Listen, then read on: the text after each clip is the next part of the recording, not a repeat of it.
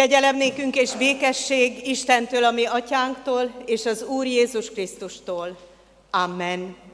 Amen. Együtt imádkozzuk el a hittanos gyermekeknek az imádságát. Istennek szent Intesnek szent lelke, szállj le mi közénk, szenteld meg szívünket és figyelmünket. Amen. Fennállva a keresztelőre készülve énekeljük el a 208. dicséretünk első versét. A 208. dicséretünk így kezdődik, jöjj, mondjunk hálaszót hű szájjal és hű szívvel. Thank you.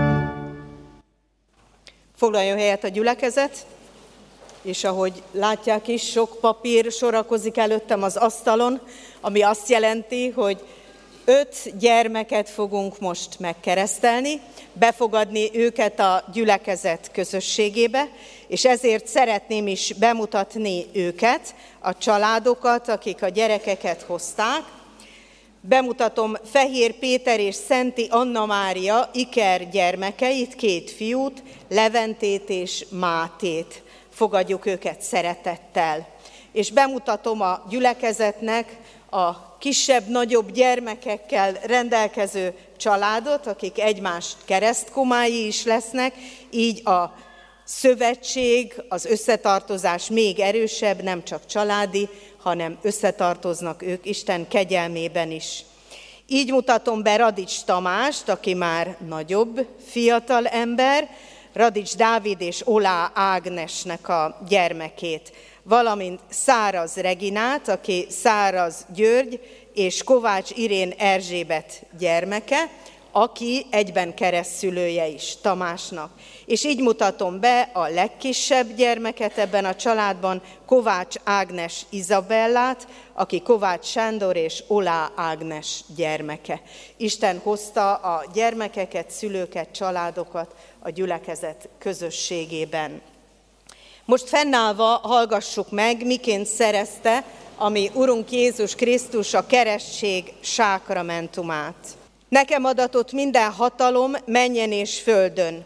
Elmenvén azért tegyetek tanítványokká minden népet, megkeresztelve őket az atyának, a fiúnak és a szentléleknek nevébe. Tanítva őket, hogy megtartsák mindazt, amit én parancsoltam néktek, és ime, én veletek vagyok minden napon a világ végezetéig. Foglaljunk helyet, és csak néhány szóval Szeretném a szülőket és a keresztszülőket emlékeztetni arra, hogy mi is történik most.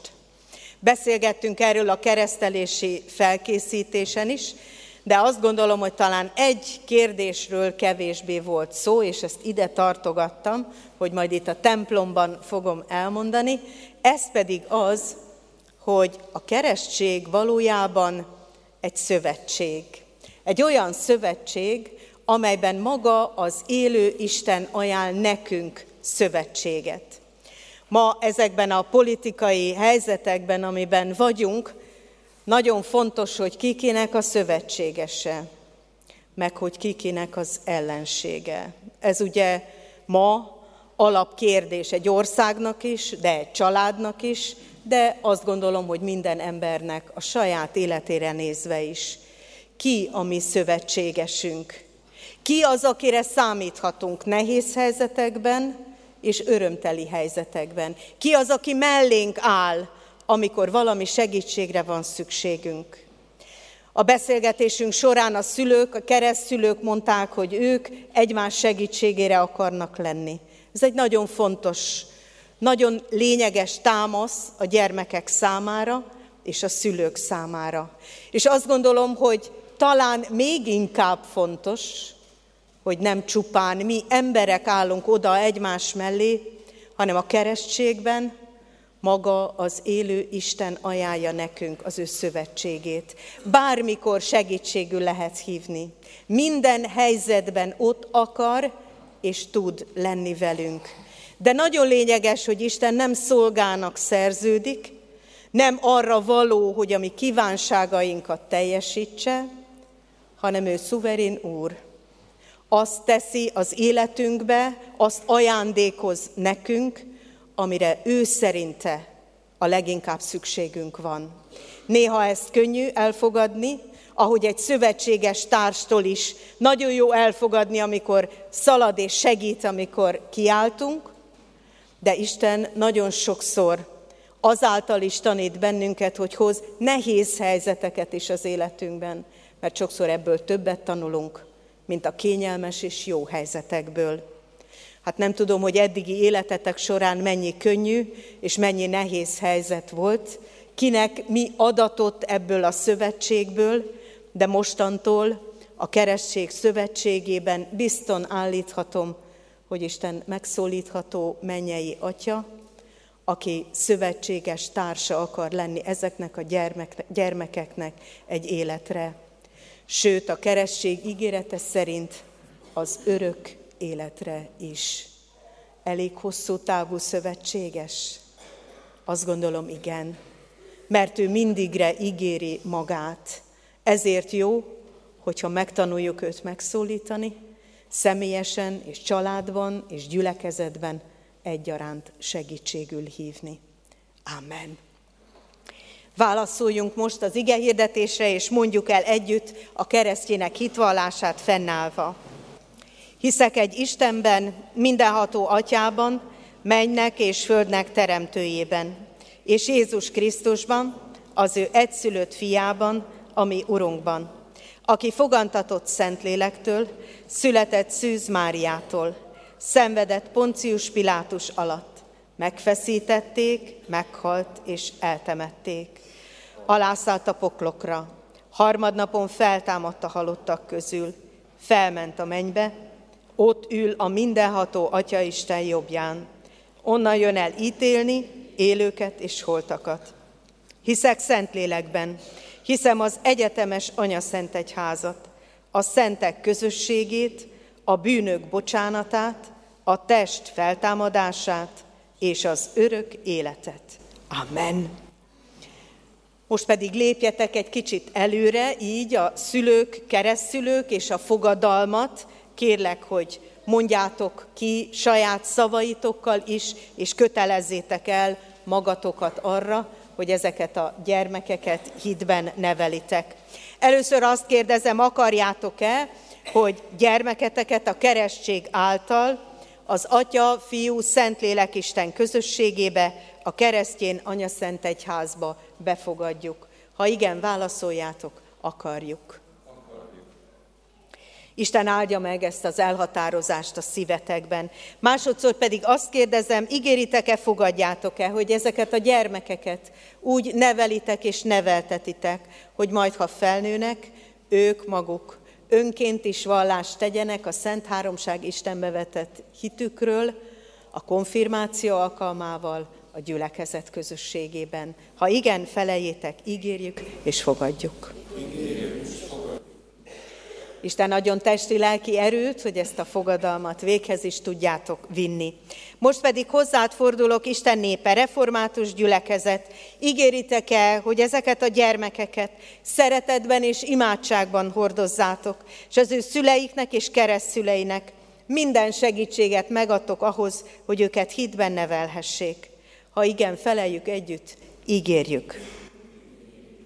Isten szent lelke emlékeztessen bennünket a mi fogadalmainkra, hogy valóban be tudjuk azt tölteni, ami időnkből, tehetségünkből, erőnkből, hitünkből következik. Most imádkozzunk ezért az öt gyermekért. Drága Urunk, köszönjük neked, hogy lehet hozzád jönni, hogy nem az első hat hét csupán az az idő, amikor hozzád lehet hozni gyermekeket, Köszönjük neked, hogy bármikor lehet, és köszönjük azt, hogy nagyocskaként, vagy akár felnőttként is ugyanúgy figyelsz ránk. Köszönjük, hogy a keresztelés előtt is már figyeltél ezeknek a gyermekeknek, családoknak az életére. Köszönjük, hogy te azt adtad nekik, amire szükségük volt. És köszönjük, hogy ezeket a gyermekeket is ajándékoztad nekik. Köszönjük, hogy ezek a gyermekek valódi ajándékok. Olyan ajándékok, akikben te ajándékot terveztél az egész világ számára. Kérünk téged, hogy a szülők és keresztszülők valóban legyenek annyira bátrak, hogy téged segítségül hívnak a nevelés kérdéseiben, hogy ezek a gyermekek valóban egyszer önként ide állhassanak az úrasztala elé, és vallást tehessenek az ő személyes hitükről, te benned. Kérünk, könyörű rajtunk, őrizd meg az ő életüket, őrizd meg a mi gyülekezetünket. Amen. Most pedig hozzátok a gyermekeket. Máté keresztellek téged az atyának, a fiúnak és a Szentléleknek nevében. Amen. Máté áldjon meg téged az Úr, és őrizzen meg téged. Világosítsa meg az Úr az ő orcáját rajtad, és könyörüljön rajtad. Fordítsa az Úr az ő arcát felé, és adjon neked békesség. Leventek, keresztelek téged az atyának, a fiúnak és a Szentléleknek. Levente, légy erős és bátor, mert én veled vagyok, akárhova mész. Tamás, keresztelek téged az atyának, a fiúnak és a Szentléleknek nevében. Ne félj, mert én megváltottalak, neveden szólítottalak, enyém vagy. Ezt mondja az Úr. Regina, keresztellek téged az atyának, a fiúnak és a Szentléleknek nevében. Regina, bízzál az Úrban teljes szívedből, és a magad értelmére ne támaszkodjál. Ágnes, keresztellek téged az atyának, a fiúnak és a Szentléleknek nevében. Ágnes, minden gondodat őre áldest, mert neki az Úristennek gondja van rá. Foglaljon helyet a gyülekezet, és egy áldó éneket hallgatunk meg egy köszöntés után, ugye? Fejünket meghajtva imádkozzunk közösen. Ó, örök Isten, ki atyánk vagy nékünk, én leburulva, esedezve kérünk, egy gyermekeknek egész földi éltét karjait védjék.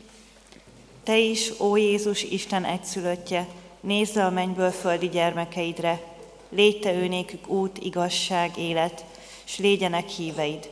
Isteni lélek, te örök fényesség, általad teljes az igaz keresztség, bűnt és halált ekikcsinyektől űzzel, mennyei tűzzel.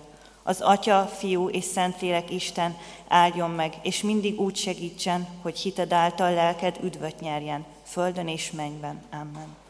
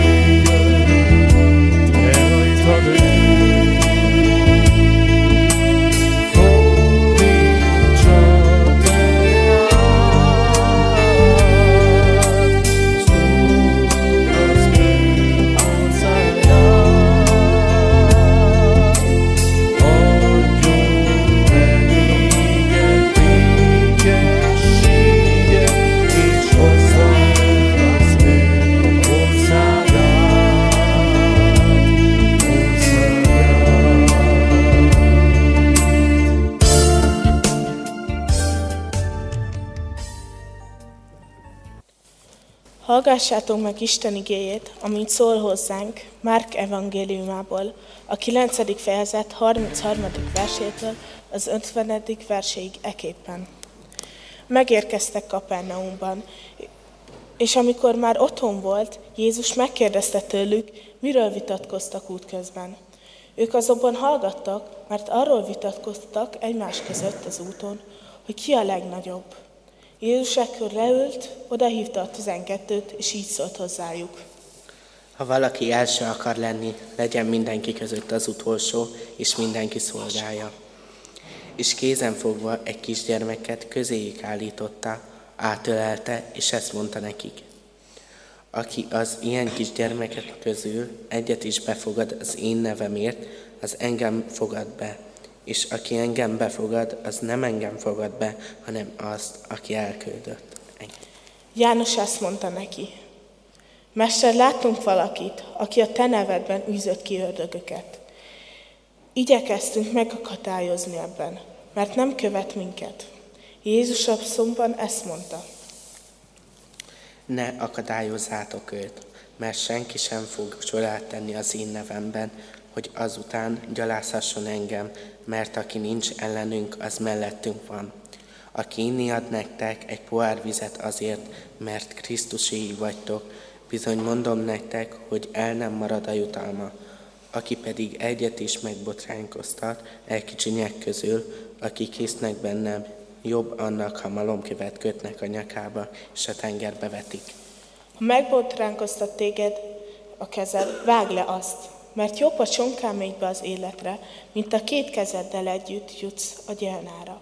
Az oltatlan tűzre, ahol férgük nem pusztul el, és a tűz nem alszik el.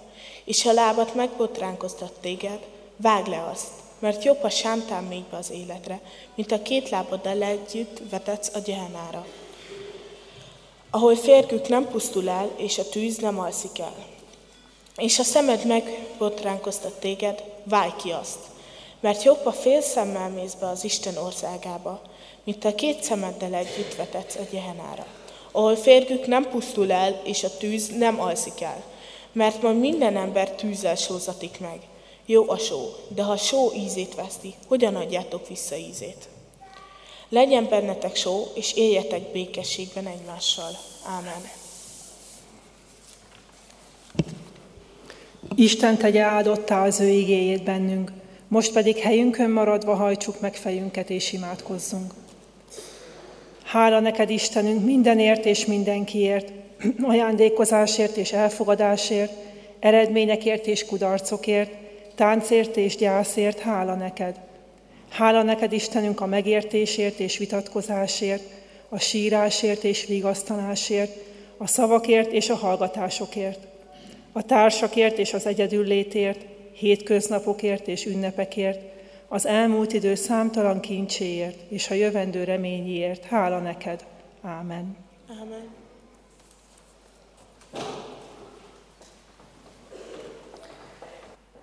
Ebből a hosszabb ige szakaszból egyetlen egy vers részletet emelek ki, a Márk evangélium a 9. fejezetéből, az utolsó vers, az 50. vers második felét. Legyen bennetek só, és legyetek békességben egymással.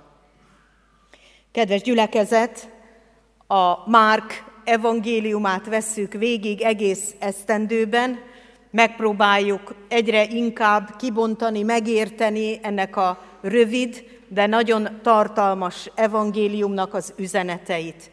Ez a hosszabb ige szakasz most ugyanarról a dologról szól, ezért vettük így, és nagyon ügyesen felváltva olvasták, remélem mindenki hallotta, ha nem, akkor pedig otthon még át lehet olvasni ennek a fejezetnek a gondolatait. Mi történik itt a Márk evangéliumának 9. fejezetében? Jézus tanítja az ő tanítványait, konkrétan őket tanítja, azokat, akik közel vannak hozzá, akik látják, akik ismerik őt, akik követik, mert elhívta őket tanítványainak. Tehát olyanoknak szól ez az üzenet, akik már valamit megtapasztaltak Jézus Krisztusnak az erejéből, a bölcsességéből, abból, hogy milyen az, hogy hozzá tartozunk. És ezért ezek a mondatok, amiket Jézus elmond, nagyon elvágólagosak, nagyon határozottak, nagyon fekete-fehér ez a bizonyos mondás sorozat, hogy bizonyos dolgokat lehet, bizonyos dolgokat nem lehet. Bizonyos dolgok hozzá tartoznak a tanítványi élethez, bizonyos dolgok pedig nem. A leginkább azért hangzik el ez az üzenet, mert miközben Jézus megy a tanítványaival, hogy szolgáljon, és Isten nevében sokféle csodát tegyen, aközben a tanítványok nem erre készülnek, hanem a tanítványok egymás között arról vitatkoznak, hogy melyikük a nagyobb. Úgy is mondhatom, hogy melyikük a méltóbb Jézus Krisztushoz. Elkezdenek versengeni egymással, miközben együtt követik Jézus Krisztust. És azt gondolom, hogy ez egy nagyon lényeges szempont, hogy lássuk, hogy a tanítványok nem szentek, hanem olyanok, akik Jézus Krisztus személyét követve elkezdenek belül önmagukkal egy nagyon fontos harcot, egy nagyon fontos küzdelmet. A saját érdekeik, akaratuk, vágyaik és az Isten akarata és az Isten szándéka közötti különbségtételt. Ez nem egyszerű. Azért sem egyszerű, mert az ember sokszor összekeveri ezeket. Sokszor azt gondolja, hogy amit én gondolok, Isten is azt gondolja. De viszonosan kevésbé, hogy Isten ezt gondolja, tehát én is ezt gondolom. Jézus ezért tanítja őket. Tanítja őket arra, hogy figyeljenek rá. Minden döntésük, minden lépésük mögött ott kell, hogy legyen, hogy ismerem-e az Isten akaratát. Akarom-e, tudom-e cselekedni ebben a helyzetben azt, amit ő tenne, ami az ő szándéka, vagy amit ő bízott rám. Ezért az összefoglaló mondat, amit végül még egyszer fölolvastam, ez tulajdonképpen ezt mondja el. Két gondolat van benne, két kép. Azt mondja Jézus Krisztus, hogy legyen bennetek só. Nem hiszem, hogy bárki számára kérdéses, hogy ha a mai ebédre készül, akkor abban legyen-e só, vagy ne legyen só. Azt gondolom, hogy mindenki, még ha pici sót is ehet, mert valamely betegsége van, akkor is szüksége van a szervezetének a sóra. De mindenki evett most húsvérkor sonkát, amelynek a tartósítására is sót használnak. Vagy talán vannak közülünk olyanok, akik a hatalmas tengereknél jártak, akár északon, akár délen, amelyeknek sós a vize. Mi, amikor Izraelben jártunk, akkor az úgynevezett holt tengerben is megfürödtünk, amelyet azért hívnak így, mert annyira sós, hogy semmilyen élet nem marad meg benne. Kérdeztük, hogy de mi azért belemehetünk-e? Mondták, hogy igen, hogyha fürödni akarunk, azt is lehet, csak véletlenül egy kortyot se ígyunk belőle, mert a szervezetünkből az összes víz azonnal odamegy, és belehalunk. Tehát nagyon fontos a só de a só bizonyos mennyiség után veszélyes lehet, a hiánya, a teljes hiánya legalább annyira. Egy olyan egyensúlyt kell tartani, hogy melyik sózás mire alkalmas. Melyik só hogyan segíti az életet. Ezért is, amikor az Isten akaratát megismerjük, akkor mindig döntésre van szükségünk. Nem vagyunk robotok, hogy automatikusan azt tegyük, amit Isten mond nekünk, hanem átgondoljuk, és azt a helyzetet, azokat a részleteket is végig gondoljuk, amiben azt tesszük. Azaz egy megfelelő mennyiségű só kerül a cselekvéseinkbe, hogy azok a cselekedetek azt tükrözzék, ami az élet lehetősége.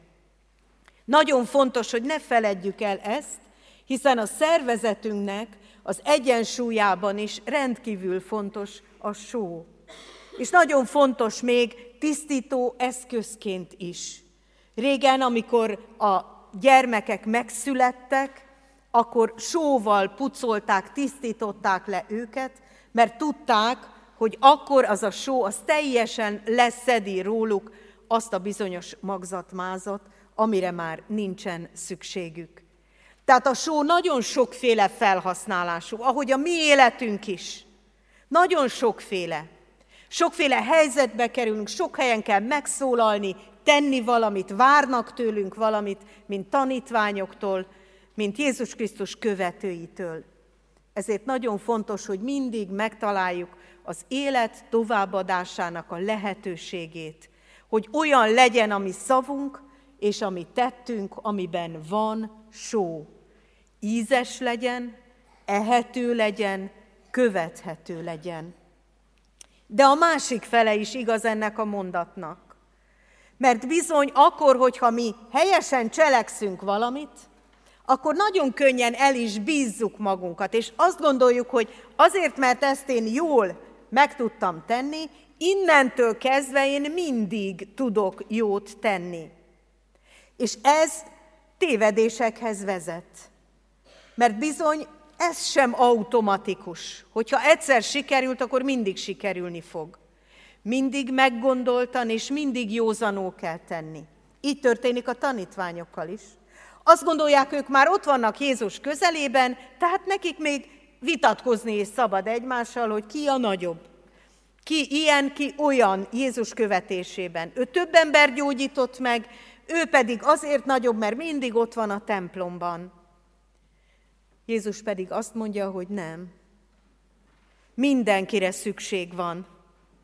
Tessék odafigyelni arra, hogy azok, akik itt vagyunk, azok, akik Jézus Krisztus követésébe beálltunk, igenis figyeljünk egymásra, és legyünk békességben, mert mindenkire szükség van.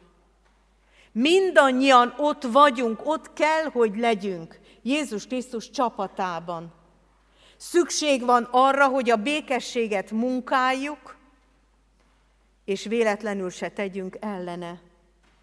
Ne legyünk a békétlenség eszközei, akár a haragunkkal, akár a gonosz szándékkal, akár bosszúállással, akár hazugsággal, mert ezek mind ellenére vannak annak, hogy az Isten békessége közöttünk, párkapcsolatokban, emberi kapcsolatokban, családban, gyülekezetben kibontakozzék. Mert a békesség nagyon-nagyon gyorsan elmúlik. Elég egy mondat, elég egy mozdulat, és már is a két ember között beáll a feszültség. Valamiben az egyik fölé akar kerülni a másiknak, akár az igazában, a véleményében, akár abban, hogy bebizonyítsa, hogy ő az okosabb, ő a jobb. Könnyen, könnyen kerülünk ebbe a kísértésbe. Ezért nagyon lényeges, hogy Jézus Krisztus azt tanítja. Ilyenkor állj meg és gondolkodj. Mi munkálja a békességet és az épülést abban a kapcsolatban, vagy a családban? Ez nem azt jelenti, hogy nem mondhatjuk el, ami nekünk fontos, vagy amit igaznak tartunk. Sokkal inkább az a kérdés, hogy hogyan mondjuk el. Úgy mondjuk el, hogy felülről kioktatva a másikat, vagy úgy mondjuk el, mint akik megtapasztaltak valamit, és az élet példánkat is hozzátesszük. Mert akkor a másik számára egész más az üzenete. Egész más az, amit ő ebből megtanulhat, ami bátorítja őt, hogy akkor ő is próbálja meg akként cselekedni, ahogyan mi mondtuk neki. Tehát legyetek békességben egymással. Ennek talán az egyik legnehezebb része, ahogyan beszélgettük a keresztelési felkészítésen is, hogy vajon tudunk-e bocsánatot kérni, és bocsánatot adni. Bár a mi atyánkban minden Isten tiszteleten elmondjuk, Remélem otthon is, azért családi körben is elhangzik ez a bizonyos imádság. Mégis talán ez az egyik legkevésbé beteljesített mondata. a megbocsátás igénye, a megbocsátás kérése és a megbocsátás adása. Ehhez most egy történetet szeretnék elmondani, ami nagyon lényeges lett az én számomra életem egy pontján, és onnantól kezdve igyekszem ezt minden helyre elvinni. Ez a bizonyos példa egy afrikai törzsnek a példája. Ez az afrikai törzs kis létszámú. Tudjuk jól, hogy ott kicsi létszámmal tudnak csak megmaradni, hiszen az élelem, az a környezet, amiben élnek, nem engedi meg, hogy nagy városokat építsenek, nagyon sokan még falvakat sem tudnak, hanem egy kicsi életkörnyezet az övék. Ezért azt vallják, hogy minden egyes tagra szükség van. Ezért, ha valaki vétkezik ebből a kis csapatból, akkor nem tehetik meg, hogy ezt kizárják ezt az embert. Az, hogy védkezzen, azt nem tudják megakadályozni. Az a legjobb családban is előfordul. De hogyan lehet helyrehozni? És ez a kis csapat úgy döntött, hogy egyetlen embert se veszíthetünk el, tehát aki védkezett, azt is meg kell tartani. De hát hogyan tartsuk meg? Ha megtartjuk, miközben ő ellenünk tett valamit, akkor felhatalmazzuk arra, hogy ezt máskor is megtegye. Valamit tegyünk, ami elveszi tőle ezt a rosszat, és nem ad neki erre ötletet, lehetőséget, hogy újra elkövesse. És nagyon különös, hogy azt az evangéliumi üzenetet találták meg őt, hogy ennek a csoportnak a közepére be kell állnia annak, aki vétkezett. Ez már önmagában sem egy könnyű helyzet, hiszen mindenkinek a szeme rászegeződik. Mindenki látja őt, és ő bizonyosan tudja, hogy miért áll ott, tehát szégyelli magát. De akkor nem az következik, hogy elkezdenek rámutogatni és ráhordják, hogy de már két héttel ezelőtt is ezt mondtad, ezt csináltad, már amikor gyerek voltál, akkor is makacskodtál. Nem ilyeneket kezdenek el mondani, hanem mindenki elkezdi végig gondolni annak a valakinek az életét abból a szempontból, hogy mi az, amit ő a közösség javára tett. És elkezdik sorolni. Emlékszem, amikor nekem gyümölcsöt hoztál, amikor beteg voltam. Emlékszem, hogy mellém álltál, amikor rám támadott valamely állat. Emlékszem, amikor gondoskodtál az édesanyádról, és így tovább. És mindenki, az egész csoport összes tagja mondja mindazt, ami csak eszébe jut, jó annak az embernek az életéből és mondják a jót, és mondják egészen addig, amíg van mit mondani. És ezzel az az ember, aki ott középen áll, nem összeroskad az ő saját vétkei alatt, hanem erőt kap arra, hogy ime én nem vagyok rossz, nekem nem kell rossznak maradni. Ennyi minden jót már tudtam tenni, hát most is fogok tudni jót tenni. Most is lesz erőm, és most is lesz gondolatom hozzá, hogy javítsak a csoport helyzetén, és valódi békességet munkáljak. Jézus Krisztus ezt úgy mondja Pálapostolon keresztül a római levélben, hogy a gonoszt jóval győzd meg. Mert a gonoszt gonoszszal nem lehet eltávolítani. A gonosz büntetése nem javítja meg. A gonosznak annyi-annyi szeretetre, irgalomra, kegyelemre van szüksége, hogy miközben ott van benne a rossz, ömöljön rá a jó, hogy kimossa belőle, és hozzálásson ahhoz, hogy újra, vagy egyre inkább jót tegyen. Azt gondolom, érdemes tanulni ebből mert ez a békesség munkálása. Kicsi csoportokon keresztül, akár egy családban is meg lehet ezt tenni.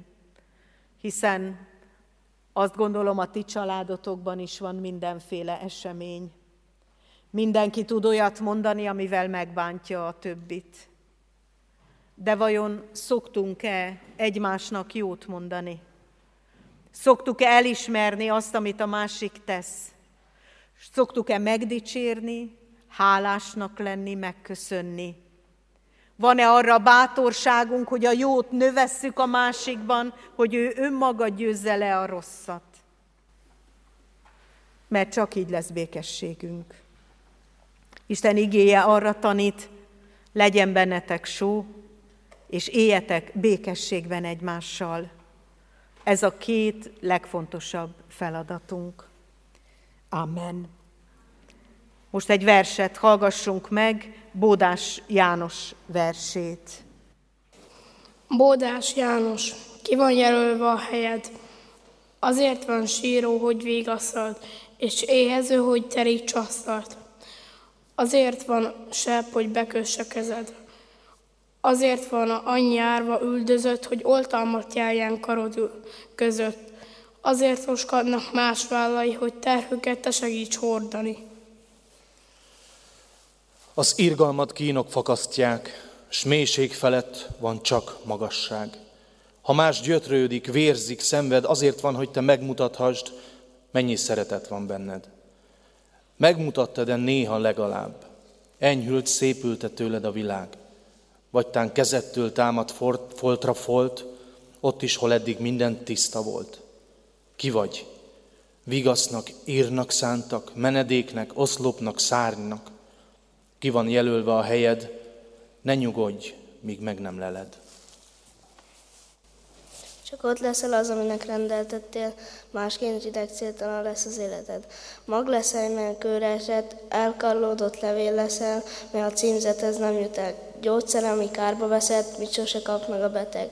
Rúd leszel, de zászlótalan, kalás leszel, de magtalan, cserép, amiben nincs virág, és nem veszi azt sem az ég, sem a világ. Helyünkön maradva hajtsuk meg fejünket és imádkozzunk. Egy picit maradjunk csendben, és ki ki a saját gondolatait, mondatait, érzéseit, indulatait vigye oda Isten elé, és csendesedjünk el előtte szívünkben, lelkünkben.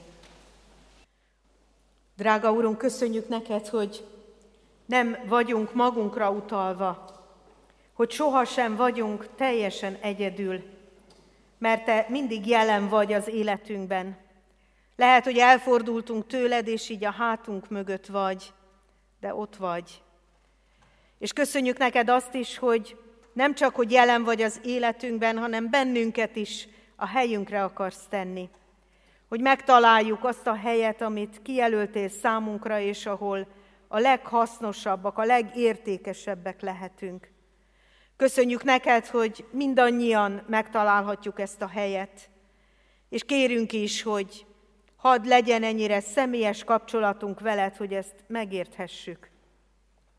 De kérünk téged azért is, hogy ezen a helyen megállva, amit kijelöltél a számunkra, úgy tudjunk élni, viselkedni, egymást szeretni, elfogadni, ahogyan azt te tennéd, vagy teszed a helyünkben hogy valóban legyünk só egymás számára, egy megfelelő mértékkel, és munkáljuk a békességet minden kapcsolatunkban. Könyörű rajtunk, Urunk, és enged, hogy valóban olyanok legyünk, mint a kiküldötteid, a követeid, a szövetségeseid ebben a világban. Bárhová kell elmennünk, tudjunk úgy szólni és tenni, hogy a Te nevedben tesszük ezt. Köszönjük, Urunk, hogy megbíztál bennünk, és szövetségedbe emeltél. Kérünk, valóban hadd legyen a mi életünk méltó erre, és hadd hirdesse tovább mások számára is. Jó a veled való szövetségben élni. Amen. Fennállva mondjuk el az Úr Jézustól tanult imádságunkat. Mi, atyánk, aki a mennyekben vagy, szenteltessék meg a te neved. Jöjjön el a te országod, legyen meg a te akaratod, amint a mennyben, úgy a földön is. Mindennapi kenyerünket add meg nékünk ma, és bocsásd meg védkeinket, miképpen mi is megbocsátunk az ellenünk védkezőknek. És ne vigy minket kísértésbe, de szabadíts meg a gonosztól, mert tiéd az ország, a hatalom és a dicsőség, mind örökké. Amen. Végezetre, atyám fiai, legyetek jó egészségben, épüljetek, fogadjátok meg az intelmeket, egy értelemben legyetek, békességben éljetek, és a szeretetnek és békességnek Istene veletek lesz. Amen. Foglaljuk helyünket, és egy ráfelelő éneket hallgassunk meg, a Hajnalcsillag tanoda tagjai és támogatóinak a, énekét.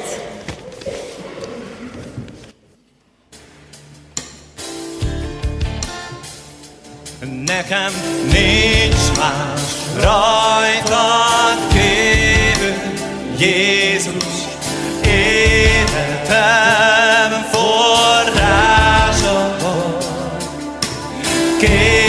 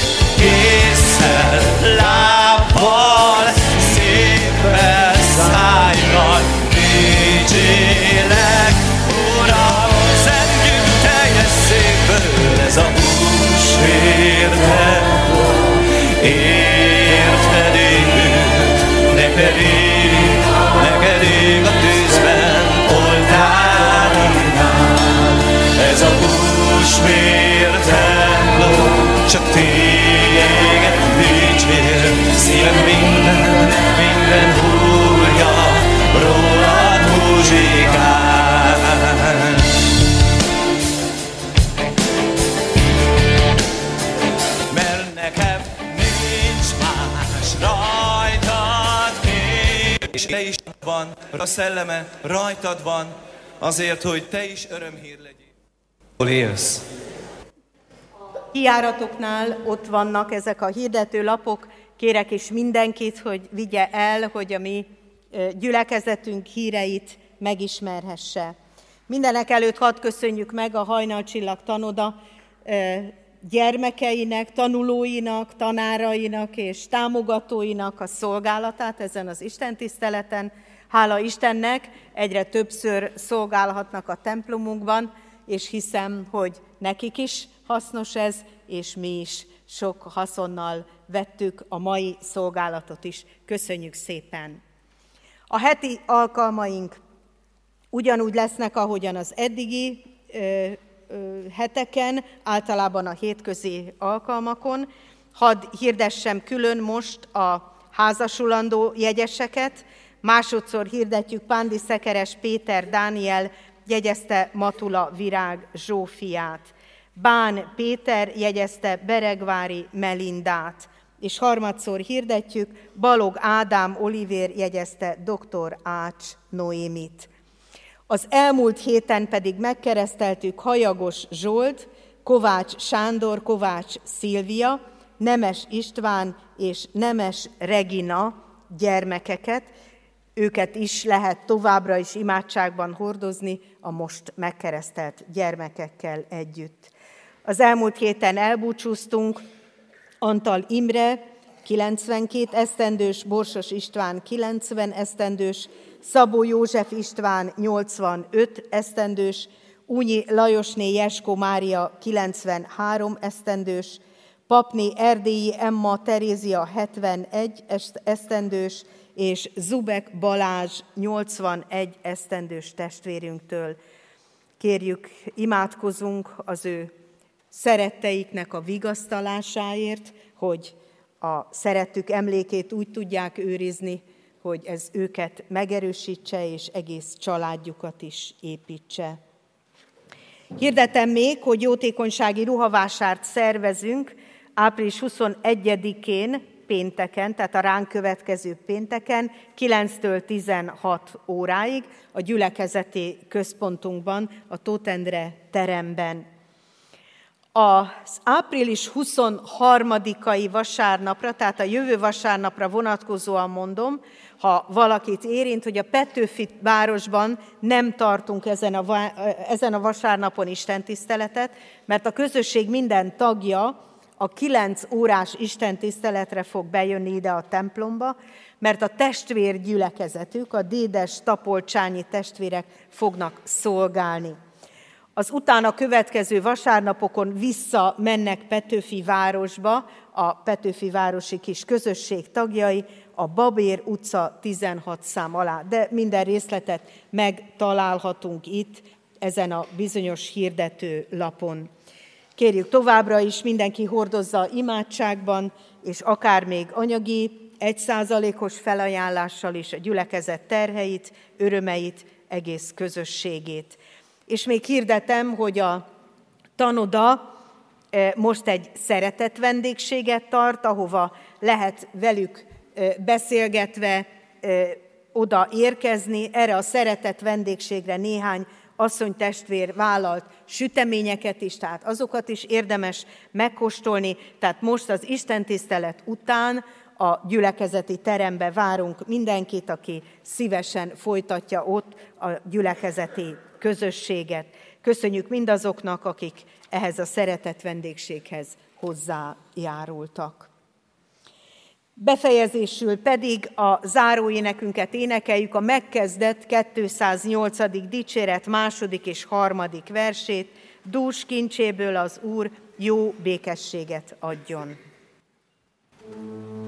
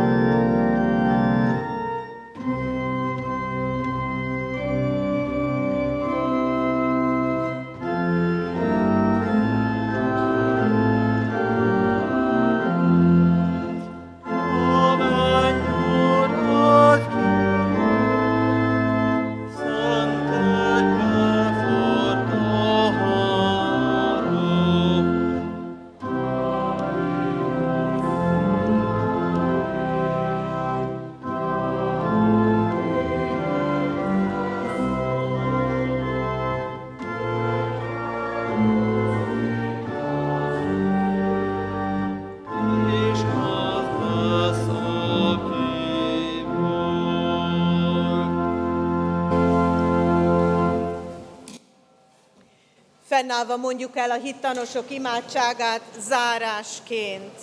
Hűséges. Hűséges Jézusunk, tégy minket a Te szófogadó tanítványaiddá. Ámen. Áldás békesség, további áldott vasárnapot kívánunk, szép ünneplést, és most már igazi tavaszt is reméljük. Áldás békesség viszontlátásra.